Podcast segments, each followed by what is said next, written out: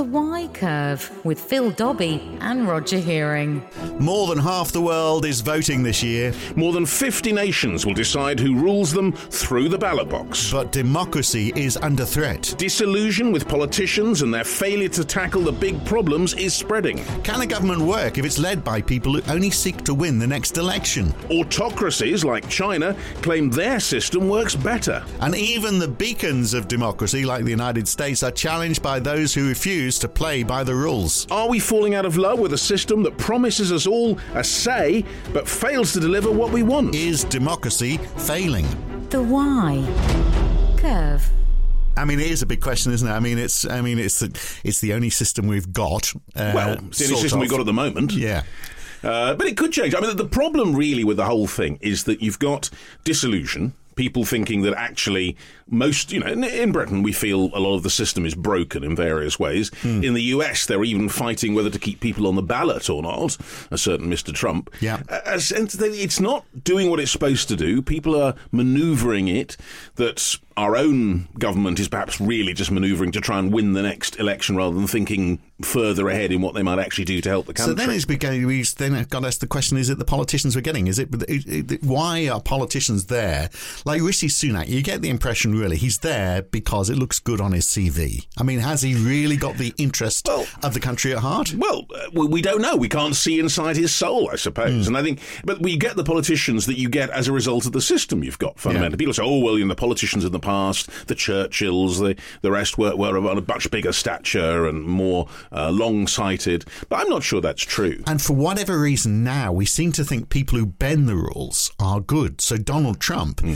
is trying to beat the system. He's like saying, "Well, the system is wrong. Vote for me, and I will use the system against itself." Almost. It's But he's almost though- also he's also moving towards pretty much openly talking about a non-democratic system. I mean, he said, Hmm. you know, ask will he be a dictator? I'll be a dictator for one day. He said, well.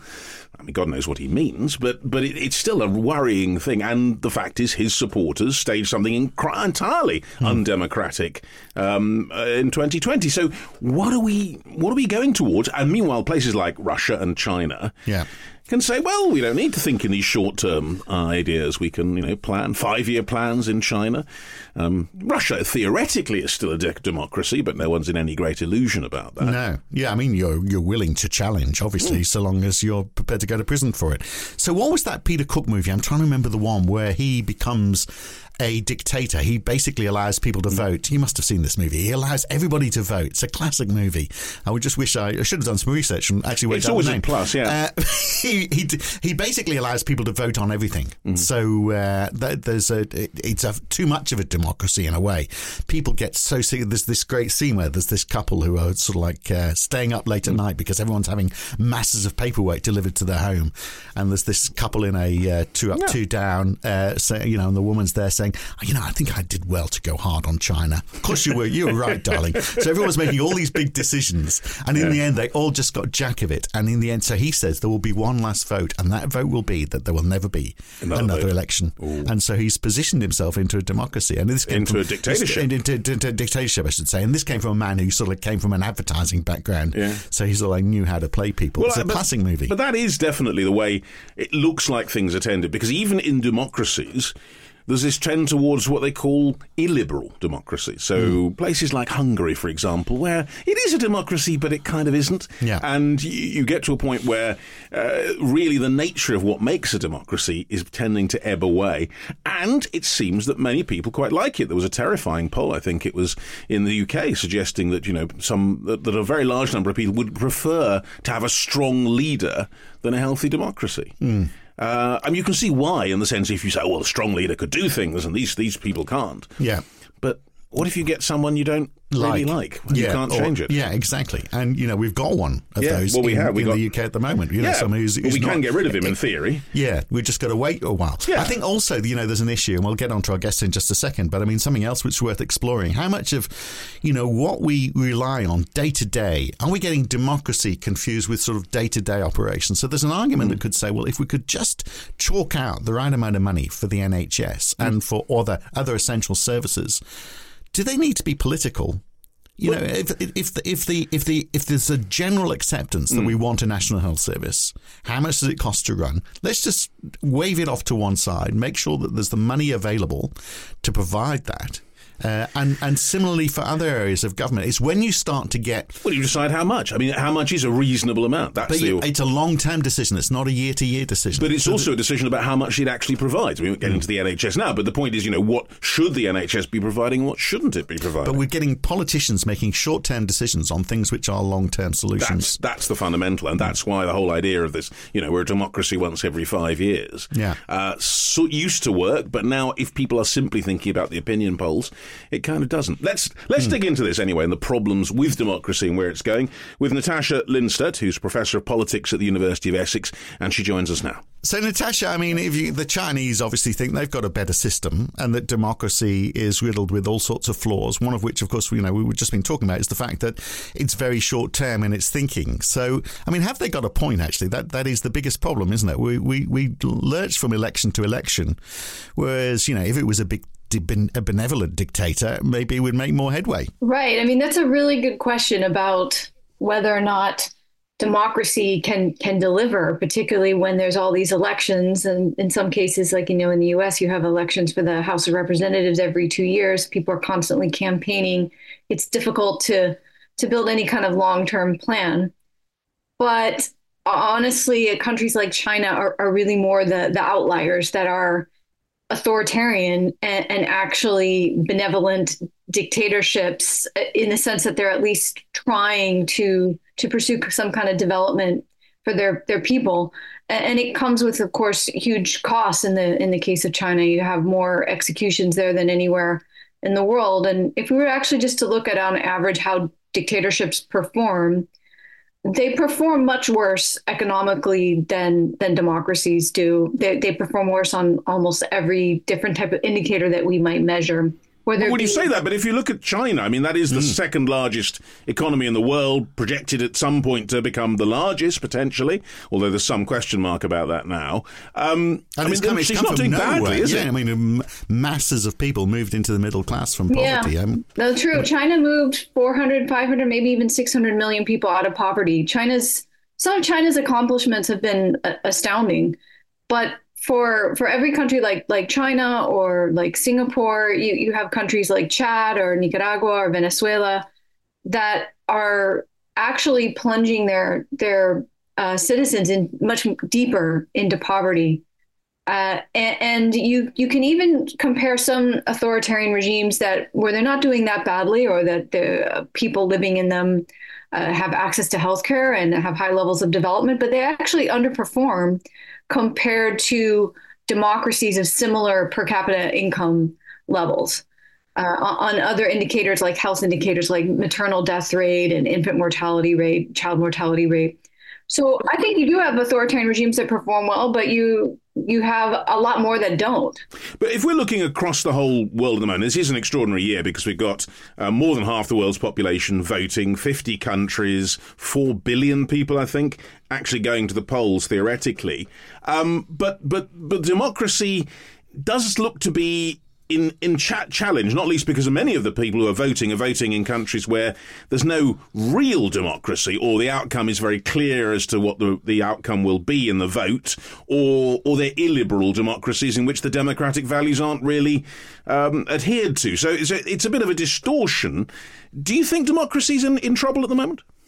Oh, it's in huge trouble. In fact, um, scholars of democracy have been commenting on this for oh, probably uh, 10 years now, that it, it's been facing a huge democratic slump. In fact, if you look at the varieties of democracy index that looks at all the countries in the world historically, they're saying that we live uh, for the first time at levels of democracy around the level of 1986 that 72% of the world's population is living in authoritarian regimes and there's more authoritarian regimes in the world than democracies uh, so we haven't had this in you know decades.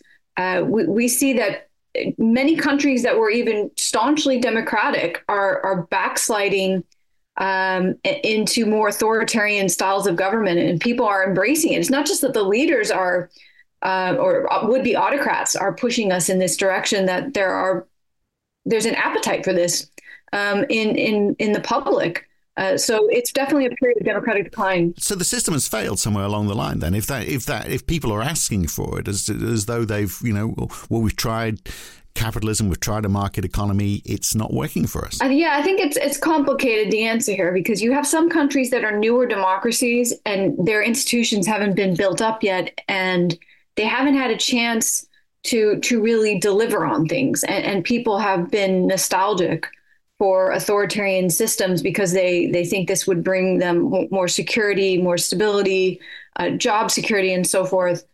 Um, so you you have these newer democracies that are really struggling, but you have the you know since the global economic crisis happened, uh, and democracies in particular really failed to listen to their their public, their citizens.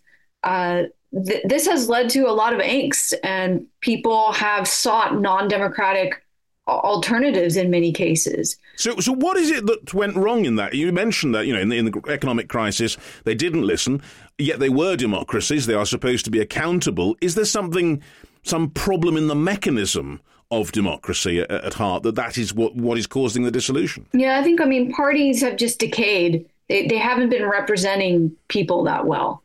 Uh, and we've seen a rise of, of personalism, of people, uh, I guess, seeking out messianic types of figures that are going to solve all their problems. And, and we've also seen just a failure to educate democracies, like democratic populations, about what democracy is. It's not about necessarily um, some sort of magic formula that you're going to get economic growth and everybody's going to be happy. It's just the idea that the people should be more involved in this in, in decision making and that we should build up institutions that aren't always going to come up with a quick fix but that it's going to require more long-term investment. So some of these moves of these countries moving towards more autocratic forms of government they, they're really moving towards more of these populist style autocratic forms of government that are promising quick fixes um, that that haven't really delivered on this either. Uh, so I, I, think there's a fundamental misunderstanding of what democracy is supposed to do and deliver. Well, isn't, isn't populism actually what democracy is? You know, it, it, it, the, the, the clue is in the word. If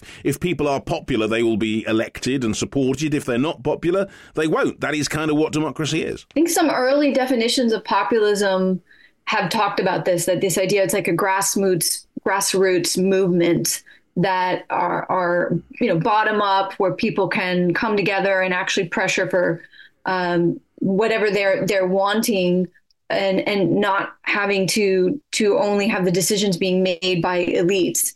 But populism is sort of transformed morphed mutated into something different. And so the way we often refer to authoritarian populism is this idea that someone's going to come in and criticize elites and experts and really erode at institutions and be directly responsible for making these quick decisions that are not really about what long-term development needs but about like how can i you know provide some kind of quick fix.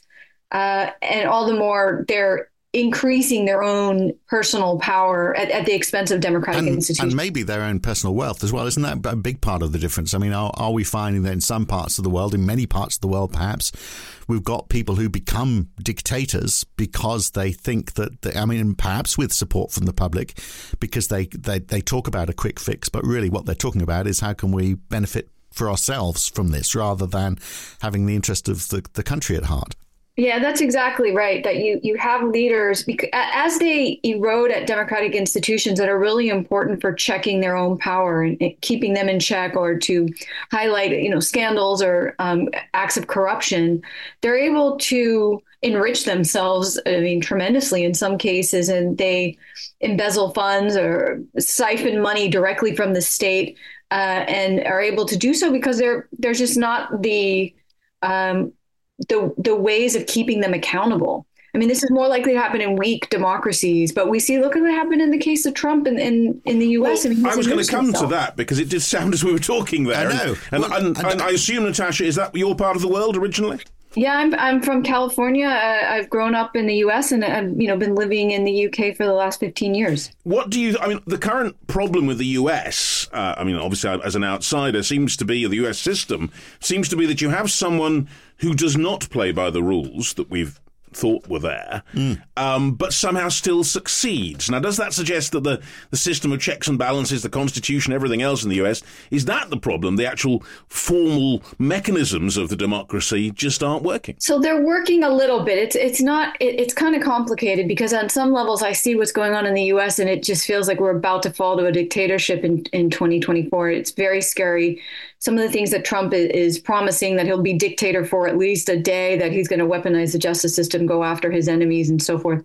Uh, but but there is there are institutions. We have free speech. We are trying to uh, protect democracy. There are a lot of people trying to protect democracy, at least in, in, the US case. But one of the things that's probably hard, maybe for someone from the outside to understand, sometimes even for me to understand, is Trump has built a personality cult. I mean, like a personality cult like you would see in a dictatorship. There's no other way to describe it, that there is at least 30% of the public that is absolutely transfixed by everything he says, believes whatever he says, no matter how ridiculous or outrageous the lies are uh, and believes that you need some sort of autocratic form of government in order to ensure that Trump who is their messiah, their their savior, remains in power. We've never really seen something quite like this before. No, and part of his argument is, well, I've got to cheat the system to make the system work, isn't it? Isn't it? And and we saw a bit of that with Boris Johnson as well, who really was, you know, uh, uh, Donald Trump in short pants. I mean, exactly the same situation.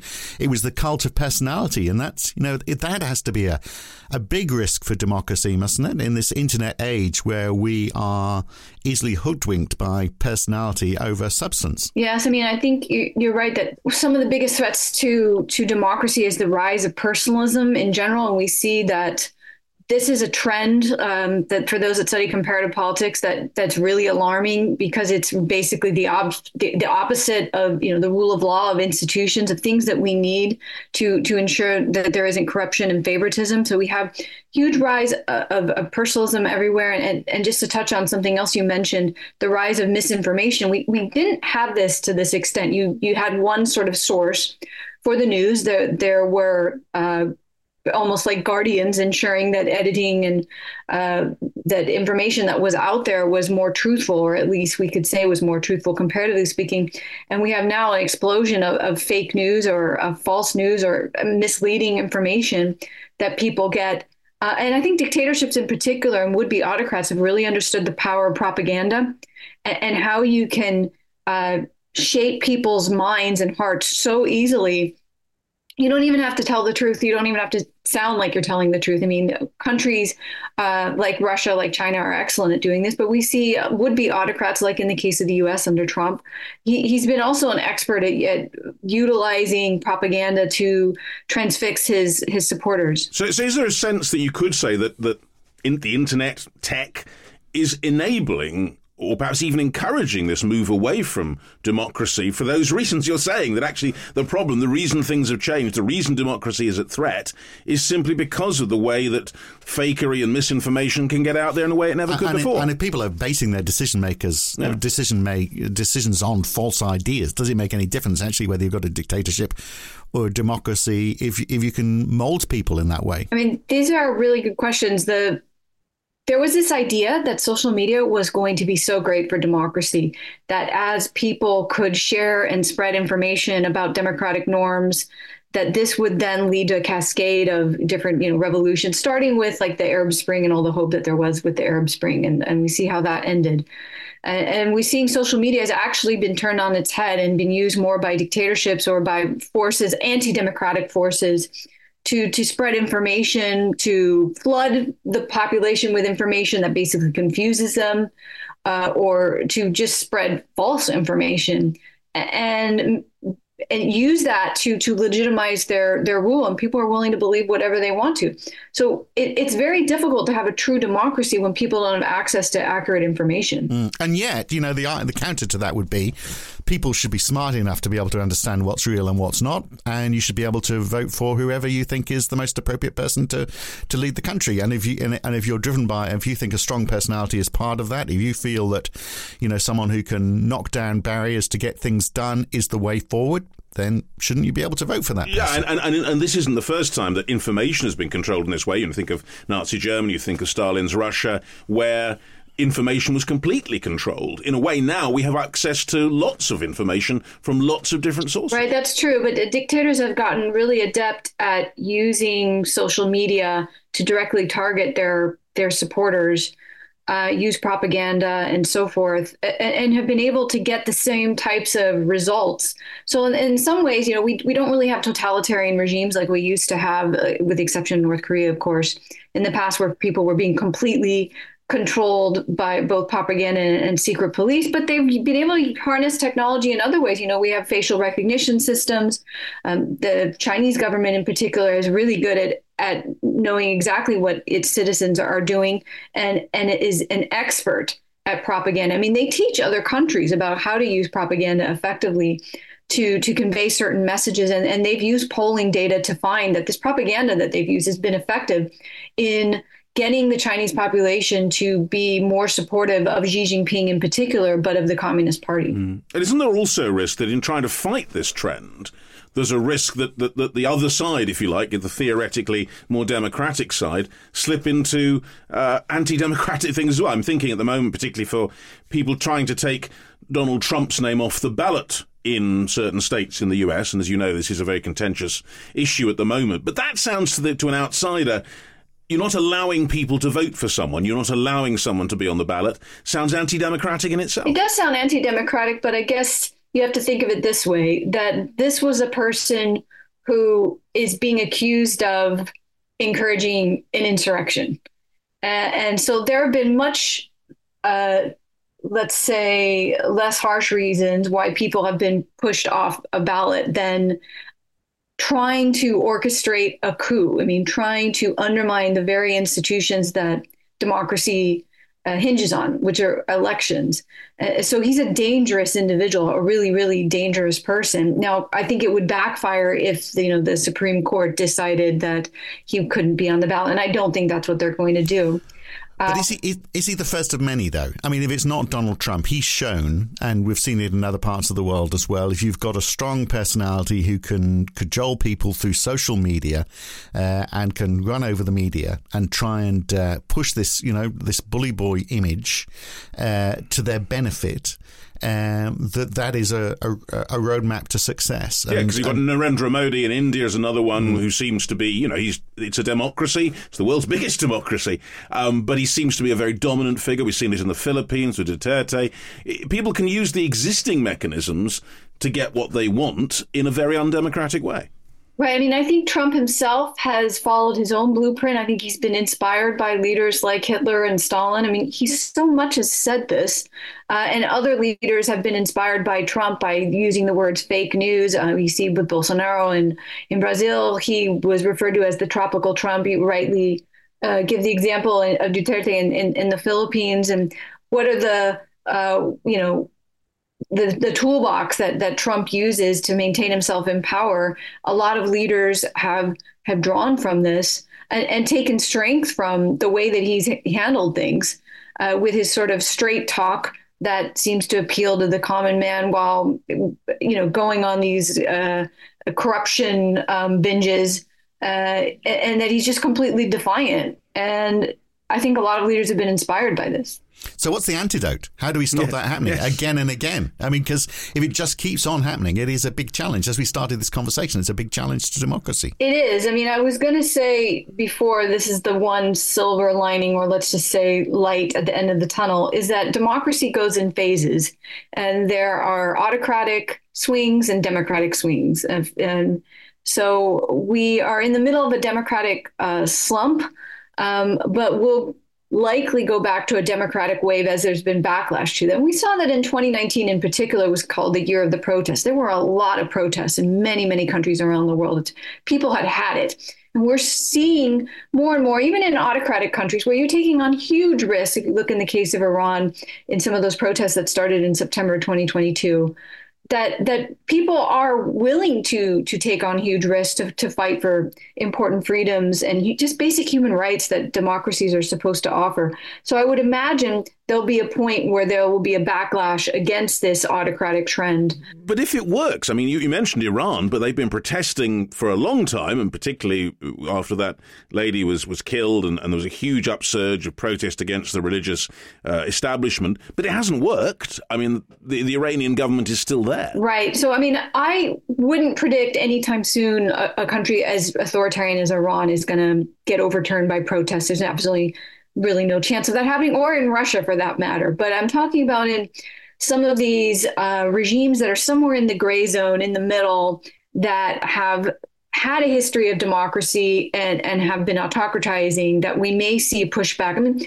you could see like in the recent elections in Poland, there was a bit of a pushback from the uh, the far right populist uh, parties uh, and, and, we may see that again in, in, the US and in other places in Europe and possibly in, in Latin America. I'm not saying it's happened yet, but I, I think that there's only a matter of time where, where people will have had enough of this. Do we give too much power to politicians in, in democratic regimes? Do we give too much control to Donald Trump, for example? So if you think about it, if you were running a company, if you were the CEO, you'd have to answer to a board. Now that board doesn't, you could say, well, okay, the board is the, the people of the country, but the, the board for a company doesn't meet every five years. And when they do, they're you know they're, they're, meeting every month and they or every quarter at least, and they are quizzing the CEO. But everyone's on the same side, so it's not a political confrontation like we see uh, through democracy. Mm. So is there is there? I'm just wondering what, should, what should we politics can learn itself from, be reformed? Yeah, there, yeah, I'm trying to see if there's a way that we run businesses that could actually apply to, to the way that we uh, we run countries. So there's more of a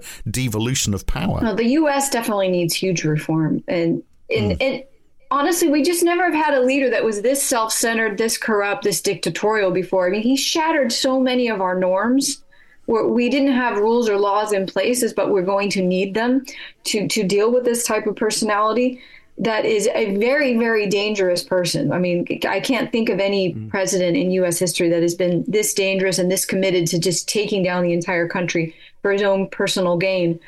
And yet loved by so many Americans. And I yet mean, loved, yes, and, and yet loved by at least a 30%, really truly yeah. loved by 30%. And they're not stupid. I met quite a few of them. Uh, they're not stupid people. I mean, they, they, it surprises me how seemingly intelligent people are big, strong Trump supporters. Well, I think he taps into something that they may not want to always articulate, but I think he taps into some of them. It's just think that he just does a better job of running the economy. Um, but I think a lot of it is about people's fears of being of their identity being lost. Um, that you know the U.S. is a very diverse country. Will whites will not be the majority. We will have more and more people from all over the world, but particularly from uh, his, uh, you know, from the Hispanic community.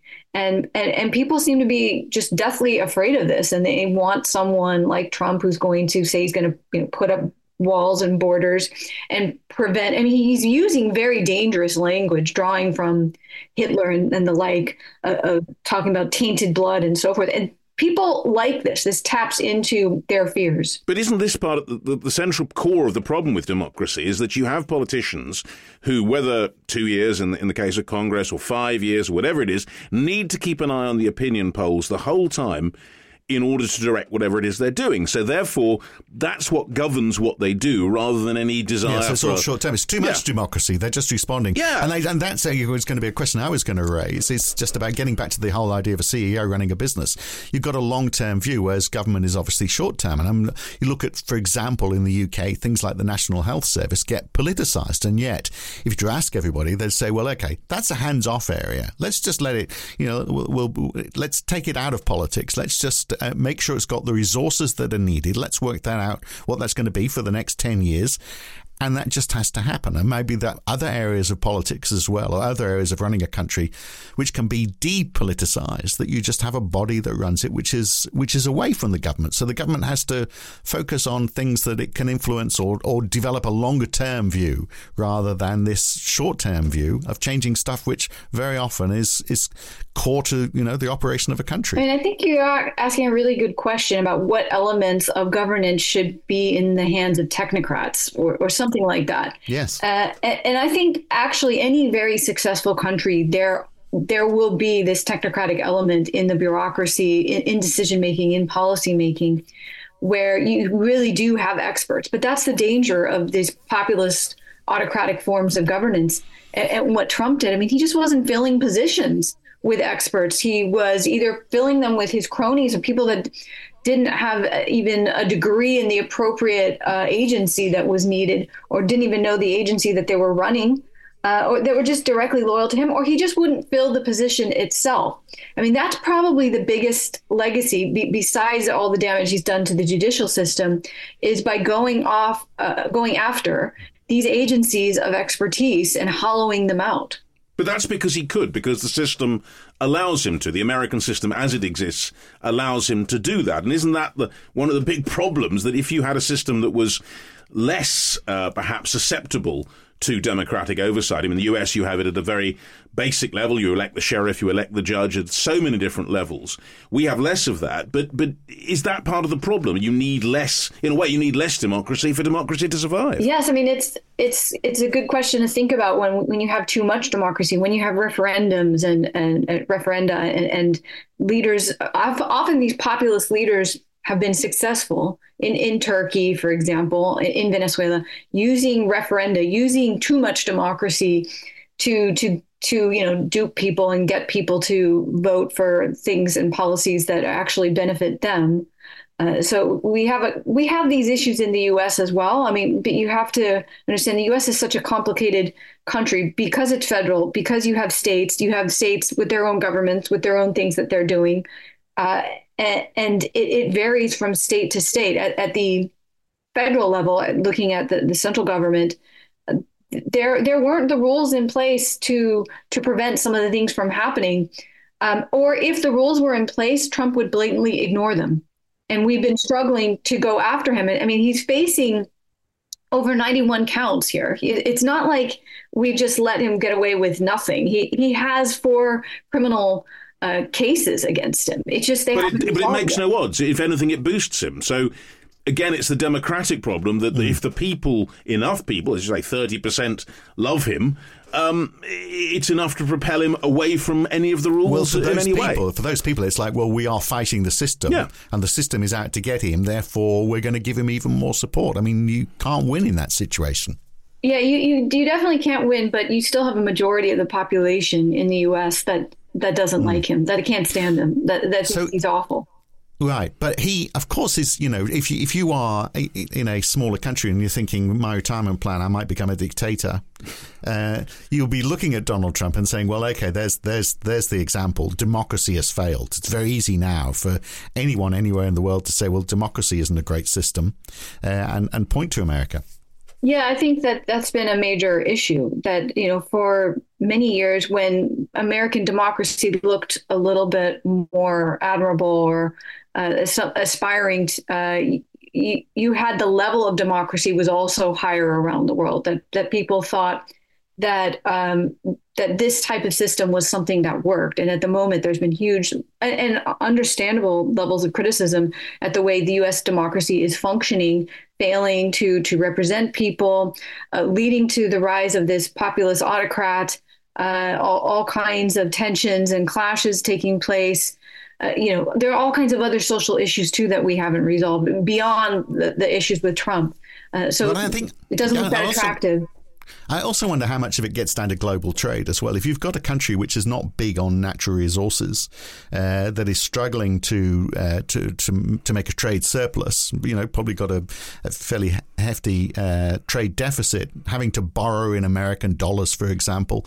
Uh, I mean, these countries, particularly over the last few years, are really struggling, and uh, and and democracy isn't going to fix that for them. And maybe that's why people look for uh, autocratic leaders. But you got you got America that is pretty successful, and and and it seems to be moving towards autocracy. So, mm. you know, it doesn't necessarily work. I mean, I suppose the interesting thing in this, Natasha, is you've got, you know, we look back to 1990, the end of the, the Cold War, you know, the end of history famously was the suggestion uh, that liberal democracy had won.